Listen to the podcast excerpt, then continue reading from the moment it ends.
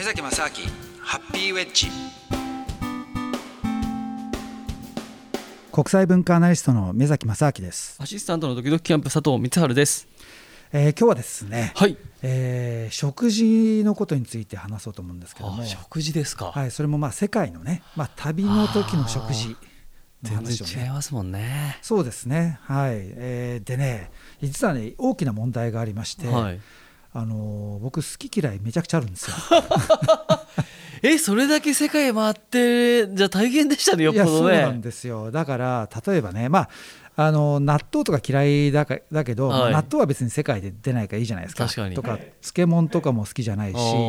だからそうですか。あと梅干しも嫌いなんですよ。へえ、なんか意外ですね。あ、そうですか。何でもいけちゃうようなイメージ、勝手なイメージですけども。それね、よく言われるのが、あと僕辛いもんダメなんですよ。苦手っていうよりもあんまり好きじゃないんですよ。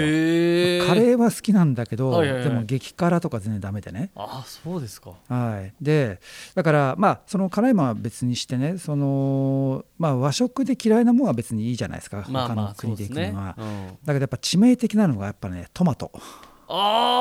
トマトは、僕トマト特に、ね、生のトマトダメなんですよ。へえ。火が通ってってる時はいいんですけど、はいはいはい、だから例えばピザとかの生地になったりとか、あとそのスパゲッティとかで、はいはいはい、そのトマトベースのソースとかだったらはい、はい、火が通ってないと別にいいんですけど、とにかく生のトマトが出されちゃうとね、ちょっとダメなんですよ。でこれがねやっぱね一番大変だったのがやっぱりね、アフガニスタンですね。アフガニスタン、アフガニスタンに行った時に、はい、やっぱりね、僕がアフガニスタンに行った時っていうのは本当に、アフガニスタンの戦争のちょっと前だったんですけども、その時はやっぱり今もそうですけど、やっぱり世界最貧国の一つですよね。でそうなってくるとあんまりね本当に食事ってないんですよ。当たり前ですけどコンビニなんてのはもう存在しないし、でその食事っていうと、レストランみたいなものがあって、で置いてあるのはケバブ、肉ですよね、はいはいはい、肉ときゅうりとトマト、あとパン、それだけ。そうなんだ。それで肉もね、だいたい羊の肉が多いんですよ。はで僕羊の肉あんまり好きじゃないんですよそうですか。ちょっとね癖ありますもんね。ちょっと臭みがあるじゃないですか。ありますね。でそうなってくるとじゃあね、食べれるものがきゅうりとパンしかないんですよちょっときついですね。きゅうりとパンで3日ぐらいねきついですね。1回1週間以上になったけど、もうこれ死ぬだろうとね思いましたけど、だから場所によっては若干ね他のいろいろなもの出てくるところもギリギリ探せたりもするんだけど、ちょっとね外れたりするともうほんとそれしかない。きゅうりとパン。うわ、はい、トマトとそのケバブの肉はもう食べもしないですか。そうですね、食べないチャレンジはもしかしたら好きになってるかもしれないとかはないですか。なんかそのちょっと羊肉はねギリギリもう死ぬっていうぐらいだったらちょっと、食べてもいいんですけどトマトはねダメだ。死ぬかトマト食えって言ったらそれ食べますけど、でもトマトを食べることで生き残るっていう状況あんまり考えにくいから、確かにね。そうですね、だからねそこはなるべくちょっとやっぱ避けたいなっていうのがあるんですよ。確かに。はい。でやっぱりねそういう基本的に僕はそうやって、食べ物に対していろいろ例えばイタリアとかね、はいはいはい、ヨーロッパとか行ったってね、本当にトマトベースのものとかもうそんなのばっかりじゃないですか。めっちゃありますよね、だから結構大変で、あと例えばハンバーガーとか食べても普通にそのトマトがこう入ったりするわけですよ。入ってますね。そうで一回ねそのハンバーガー屋さんで、これは昔アメリカだったんだけども、アメリカのその有名なね、すごく地方っていうかその地域でフランチャイズとかなってなくて、ですごい美味しいハンバーガー屋さんとかあるじゃないですか。いいですね、美味しそう。そこに行ってで頼んだらやっぱりがっつりトマトが入ってたんですよ中にね。それでで一回僕トマト抜きって言ったんですよ、うん、トマト抜きって言ったのにトマトが入ってきちゃってでこうやってパッて見てちょっとすいませんっつって、うん、これトマト入ってるんですけどって言って、ね、差し出したらおっさんがあーっつってちょっと貸せっつって、うん、貸してそっからそのハンバーガーをポコッと開けて、うん、でトマトを手で引き抜いてポンと捨ててまたポンって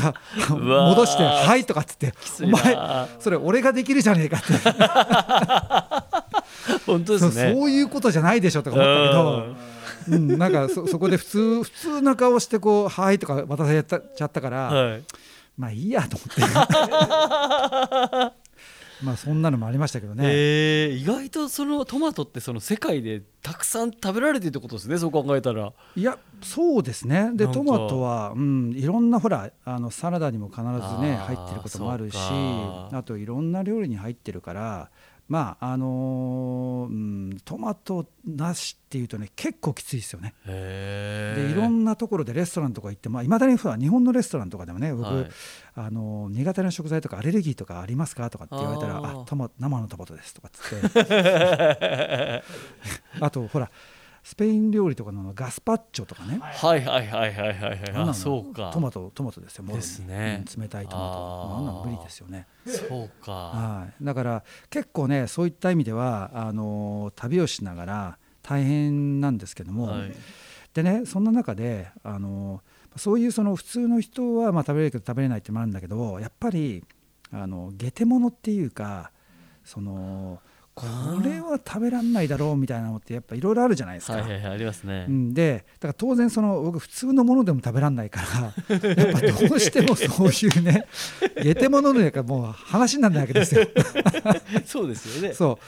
こはね結構コンサバなんですよね。ああ面白い、コンサバっていうのかな、なんかまあ一応ちょっとは食べるんだけど、はいはいはいはい、もうダメだと思ったらもういらないみたいな。いやもうめっちゃ意外な一面ですそれ。あそうですか、はい、何でもいっちゃうみたいな人だと思ってました。いやだからここはねやっぱりその食事に対するやっぱ一つのこだわりだと思うんですよね。がまあね前も言ったかもしれないですけどやっぱり基本的にその食事にその好き嫌いがないと、うん、やっぱそれは人として僕はまずいんじゃないかと思ってるので、はいはいはい、まあねその、うん、飲食ですからね。そうですね、飲食って一日ね大事ですよね。そう一日その、まあ、3食口の中に入れてるものに対してそれを好き嫌いないなんて言ってたらね、それは人生の好き嫌いは なくなっちゃうだろうと。だからそこのそのこだわりっていうのは必要だと思ってるし、でそれをだから好き嫌いないですって言ってしまって、でその何でもその自分の体に受け入れるっていうことを一見いいように見えるんですけども、うんうん、そこって結局その自分自身が選択をするっていう部分をやっぱギブアップしちゃってるわけだから、うんうん、そうするとやっぱりものすごいその嫌いなものっていうのがないとものすごい好きなものも多分出てこないんですよね。だから、ね、っていうか好きだすごい好きだとか嫌いだって嫌いじゃないやその嫌いだっていう自分の感情を抑圧すればするほど、うん、やっぱり好きだっていう感情も同時に抑圧されちゃうと思うんですよ。だからやっぱりそのねじゃあすごい嫌いだっていうのの反対側にあるのがねめちゃくちゃ好きだっていうのがあるわけだから、うん、だってすごい好きだってことは絶対これじゃなきゃダメだっていうこだわりなわけじゃないですか、うんうん そうですね、そうするとそこと一番離れてるものに対してはいやそれはもう見たくもないってやっぱその強い感情って出てくるはずですよね、うんうんうんはいそういった意味では基本的にその、ね、好き嫌いはあった方がいいと思っていながらも、うん、でもであと好き嫌いがあるからこそじゃあ自分の体のことを考えて、はい、この要素が、ね、取れないんだったらじゃあ代わりにこれを食べようとかっていうふうに積極的にその自分の体も考えるようになるわけですよ、うんうんうん、でもそんな中で、まあ、食事ってやっぱりそのゲテモノみたいないやそうは言っても好き嫌いとかそういうレベルじゃなくて、うん、無理でしょみたいなのあるじゃないですか。はい、例えばその犬の肉とかね、やっぱりねなかなかそのなんで食べられないかなと思ったらやっぱりその犬って僕らの、ね、特に多くの人にとっては すごい身近な存在じゃないですか、うんうん、だから食べ物として認識してるんじゃなくてやっぱりどうしてもその家族の一員だったりとかね、はいはいはい、そのまあ、自分のその人間に近いっていう感覚があるとやっぱそれを食べるってちょっと難しくなってきますよね、うん、でその似たような感覚があるのが僕ね馬肉なんですよ。ああ馬肉ね、うん、馬肉はねやっぱ食べれないんですよ。あでやっぱりそれは小さい頃にその馬をね最初乗っちゃったんですよね。はいはいはいはい。だからその馬っていうものは僕にとってその乗るものっていう、なんかそこで認識しちゃったんで、だから今更それ食えとか言われてもいやちょっとみたいな。だから牛とか豚っていうのは先に食べてるんですよ。で食べてる後に、あこれいつも食べてるやつだっていう出会いとしてね、そう見るから、あみたいなね、そういうのもありますけど、ただねそういうのも例えばうちの子なんかで魚をね、小さい頃は魚は普通に食べてたんですよ、うん、で一回その釣り堀に行って、はいはい、で魚をね釣って、うん、でその釣った魚をその場でこうさばいて調理してくれるって、ニジマスとか、はいはいはい、そこに行ってね、でこう何匹か楽しんでガーって釣って、でよしじゃあこれ食べるぞとかつって、でその場でこうさばいてもらったんですよ、うん、でその時2歳ぐらいだったかな、うちの子は。でだけどもうじゃあ全部見ろっつってさばいてるとことか全部見せたんですよ。そしたらもうねその日以来魚一切食べなくなっちゃったああそうですか。そうあなんかリアルに見えちゃったんですかねやっぱねグロいですよね。さばく時に血が出て腹わたうわとか出して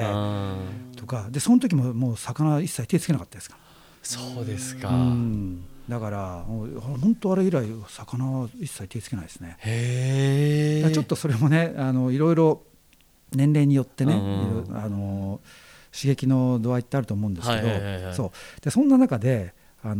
ぱりそう下手物でね僕ね、うん、世界で多分これが一番まずいだろうって言われてるものがあるんですよ。ほうほうほう。でこれがアイスランドのサメの肉、うんサメの肉を、漬物みたいにしたものがあるんですよ。へえ、全然想像つかないですね。サメの肉ってどんな感じなんですか？そうでなんでかっていうとサメってねこう体の中で、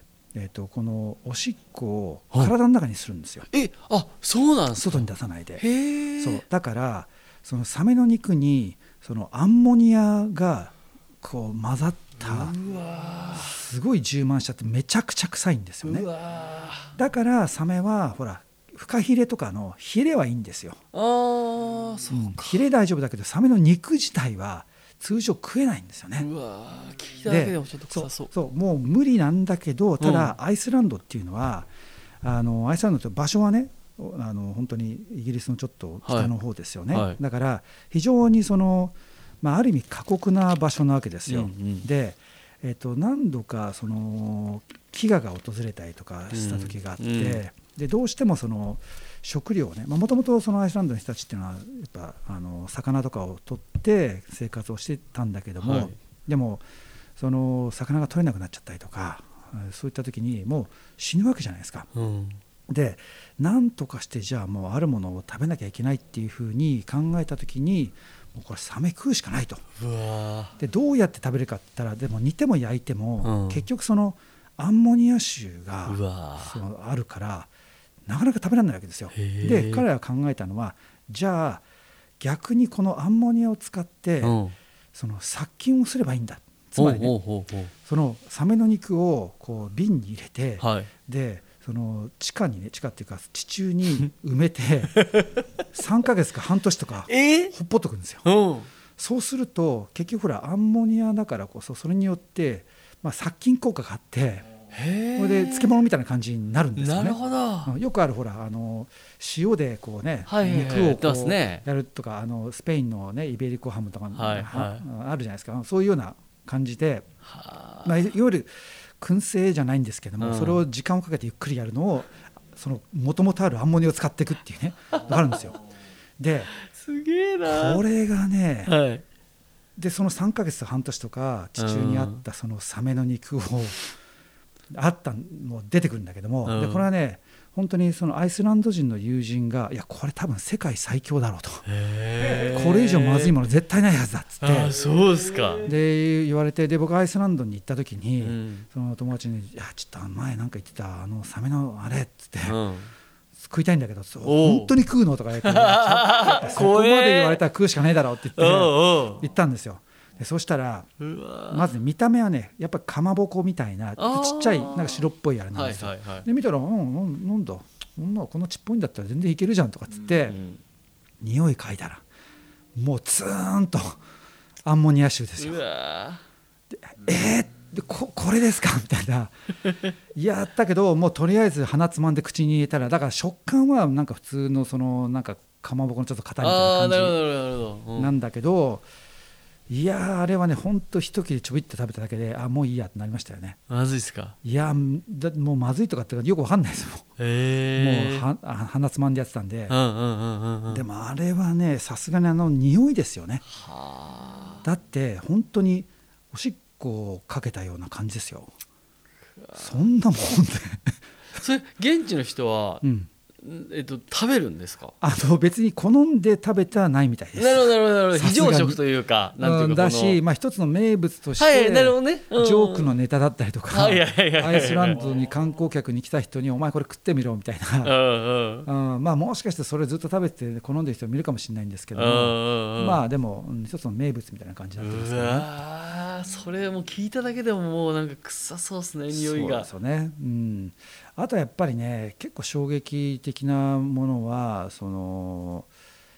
普通にその例えばウサギとかねそのウサギってやっぱりね結構その食べてる地域って意外とあるんですよね。うんで、フランス料理なんかにやっぱり、ねはい、ウサギとかありますし、はいまあ、あとねハトとかねハトありますねハト料理とか、うん、あるんですか？ありますあります、はい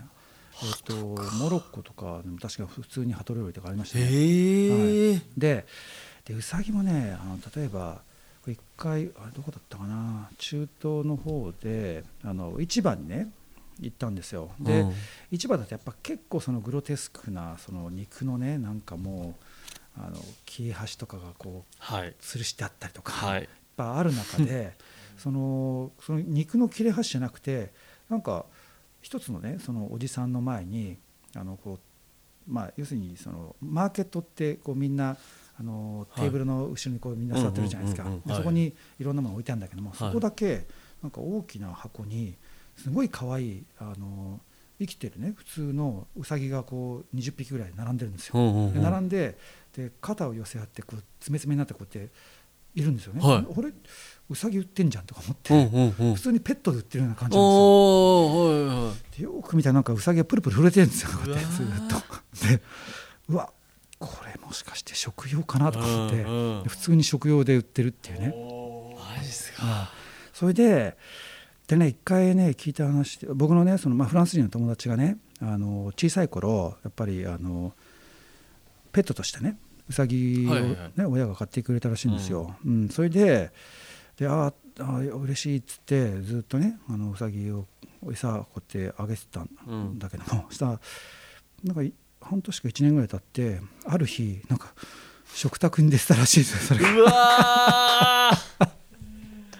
マジか。これはもう究極の食育でありすごいっすね。トラウマみたいですよねそれはねえ、うんいやだってそれねなかなかえぐいですよね。可愛がってた子がってなりますよね、うん、そうだから結構ほらよくあの家畜のねその業者の人たちっていうのはやっぱりなるべく自分のその感情をその動物にこう移入しないようになんか番号とか振ったりとかねさすがに名前とかつけないとかあるじゃないですか。でもねこれね例えばあとアフリカのね、カメルーンかなその辺にいた時にその、まあ、地元の人にねちょっと招待されて、うん、で遊びに行ったんですよ。それでそしたらやっぱアフリカの方っていうとやっぱりそんなに肉って言ってもなんていうか丸々太った肉とかね、うんうんうん、なんでその牛とか馬とか羊とか、はいまあ、いないわけですよ。あと鳥とかも、はいまあ、鳥とかもなんかその辺こう歩いてるわけですよ、まあ、いわゆるだから放牧状態ですよね、うん、フリーレンジのね、なんだけども、まあ、何食べてるか分かんないみたいなのがあって、で結構だから痩せてるからだからそのチキンとか食べてもなんか硬かったりするんですよね。で硬いし身もあんまりないみたいなで味付けもやっぱりアフリカっていうとどうしてもその香辛料系がそんなに使われないから、味がねどうしてもその同じような味になっちゃうんですよね、はいはい、で結局食事って野菜か肉じゃないですか、あと野菜肉穀物、はい、でこれをどう料理つったって肉か、焼くか煮るか、まあそうですね、生で食べるかとか、蒸すかとか、そんなに種類ないじゃないですか。そうですね、だからでその肉も野菜もそんなにやっぱり種類ってないし、だからそうなってくると何がその料理を変えるかって言ったら結局ね味付けであり香辛料なんですよね。だから例えばインド料理とかっていうのは非常にその香辛料、いろんな香辛料を使うから非常にユニークなものになるし、あとタイ料理とか、ね、そのやっぱ香辛料なんですよね、でヨーロッパなんかでも例えばフランス料理っていうのはやっぱりその香辛料もあるしソースとかいろんなものを使ってやっぱ味付けを変えていくっていう、だからで日本なんかはやっぱりそこの味付けの部分が例えば味噌とか、そういうそのやっぱりまあこれも一つの香辛料みたいなもんですよね、でだけどアフリカは本当にねそこの味付けの部分っていうのがどうしてもそのまあ、いわゆるシンプルなんだけども、だからそんなに美味しいものないわけですよ、でもやっぱり彼らからするとそのじゃあね招待されてでじゃあちょっと食事を振る舞いましょうなんてなった時にじゃあチキンを出すっていうのはやっぱかなりのその贅沢なものなんですよね、そのゲストに対して、だから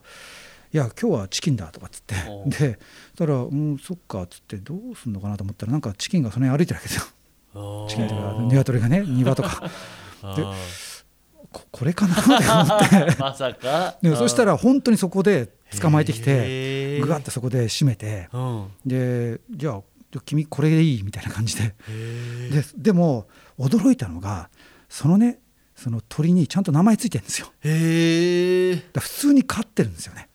ペットみたいな感じでいるし可愛いけど、そうペットとして飼ってんだけど食べるときはよしじゃあ今日はジョニーから行くかみたいな感じで、その場でビシッとこう行くみたいな。だからそこのそのなんだろうな、でもこういう感覚ってね僕らは本当はそのどうやって食べるものがここに運ばれてるかっていうプロセスって実はあんま考えてないじゃないですか。考えてないですね。だからこれをね本当は僕らは知った上で食べるべきだと思いますけどね。そうかもしれないですね。だからね例えば屠殺場とかに行って、屠殺場の中でステーキ食えるかですよね。であとは例えばほら池作りとかってあるじゃないですか。はい池作りかどっちだ動いたりしてるようなやつですね。そうあれは日本人的な感覚でいうと別に普通なんだけど、あれはね外国の人は食えないですよね。だって目の前に魚の形をして口とかね尻尾がピキピキ動いてて、その中にその刺身がこうついてるっていう、いやこれめちゃくちゃ彼らのからするとグロいんですよ。まあそうかもしれないですね。確かにね。だから同じようなでも僕らやっぱ慣れちゃうから、だから魚に関しては、まあそれはねちょっとだ慣れるからいいっていう話でもないのかもしれないんだけども、でも少なくともそこは僕らは分かってて見ててやってるからまあいいと思うんですけども、やっぱそれをなんかプロセスを知らないでその食べちゃうっていうのはねちょっといろいろなんだろうな、確かに、教育的にもどうなのかなって思いますけどね。そうですね。でね例えば肉なんかでもそのこれね最近ほら世の中サステナブルだっていう話とか出てきてるじゃないですか、でそういった中で肉を食べない人っていうのはまあ昔からいるわけですよ。ベジタリアンとかで、最近だとビーガンっていう言い方したりとかしてね、もう完全なその卵なんかも食べないとか、そういう人もいますけど、でもね大体そういう人たちってその思想的だったりとか、なんかねやっぱ動物に対してなんかかわいそうだとか、そういうその線引きをしてることが多いんですよね。で僕はねそういう線引きで食べる食べないっていうのはほら僕はその例えば馬刺しが食えないとかっていうのはやっぱどっちかというとその心情的な部分で食べないってなるわけじゃないですか、だけどそれは単に僕がなんか食べらんないからであって、かといってじゃあそれってその感覚って人によって違うから、人にね、いやなんかうまくかわいそうだからお前食うなみたいなことは言いたくないんですよ、だからそこってまあ難しいなと思いつつ、そのやっぱりそこの線引きをする感情ってその個人の体験によるわけだから、それを客観的に例えばこれは動物だからこれは植物だからっていうふうに線引きしちゃうこと自体も実は曖昧だと思うんですよ、やっぱ人間が勝手にね植物と動物の定義をこうつけてるわけだから、人間が作った定義の中でだからこれは動物だから大丈夫だっていうことってよりももっとねその実は面白いその考え方があって、そのこれだとサステナブルじゃないから肉を食わないって言ってる人もいるんですよね。はいはい、どういうことで、サステナブルじゃないから肉を食べないってことは、持続可能じゃないと。そうなんですよ、でそれなぜかっていうと、だから肉をその例えば1キロの肉を作るために、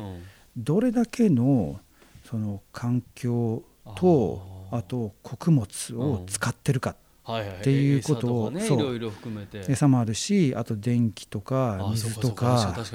あとその牛だったらいろいろこう木をね、木を切って、放牧したりとか、あといろいろその、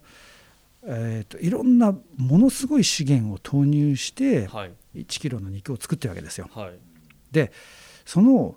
投入する資源と出来上がるこの肉っていうもののこれって見合ってるんですかって話なんですよね。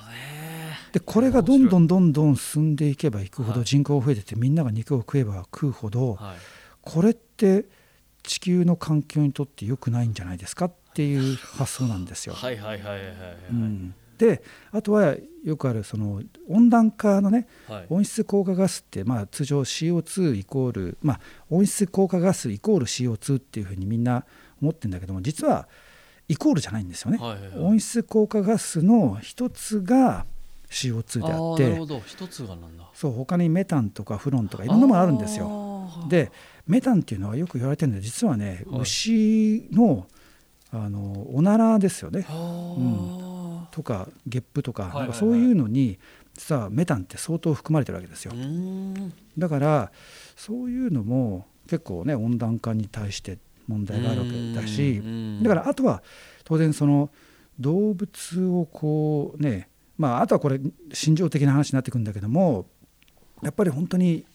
殺すっていうことに対して、本当それをね目の前に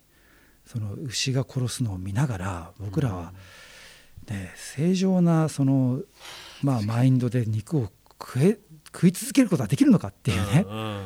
ちょっとこれもね僕自身はあんまり自信ないんですよね。そうですね、美味しいんですけど牛肉とか、そうですね、だからでもいろんな、でもそこよりもやっぱりそもそもサステナブルなんですかっていうね、そこがやっぱ結構大きい問題になってくるんで、それで肉を食べないって言ってる人いるんですよね。へー、実際に、だから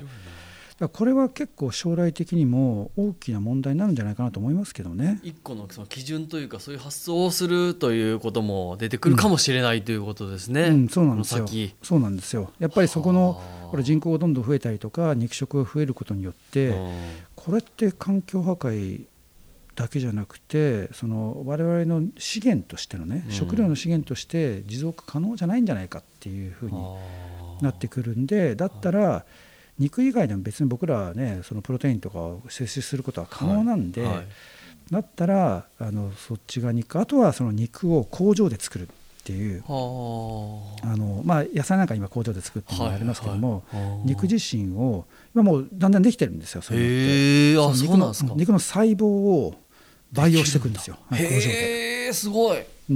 だからもしかしてそれが一つの、将来の像かもしれないですね。そうすると別に生き物を殺すっていう感覚と違うじゃないですか。そうですね、だから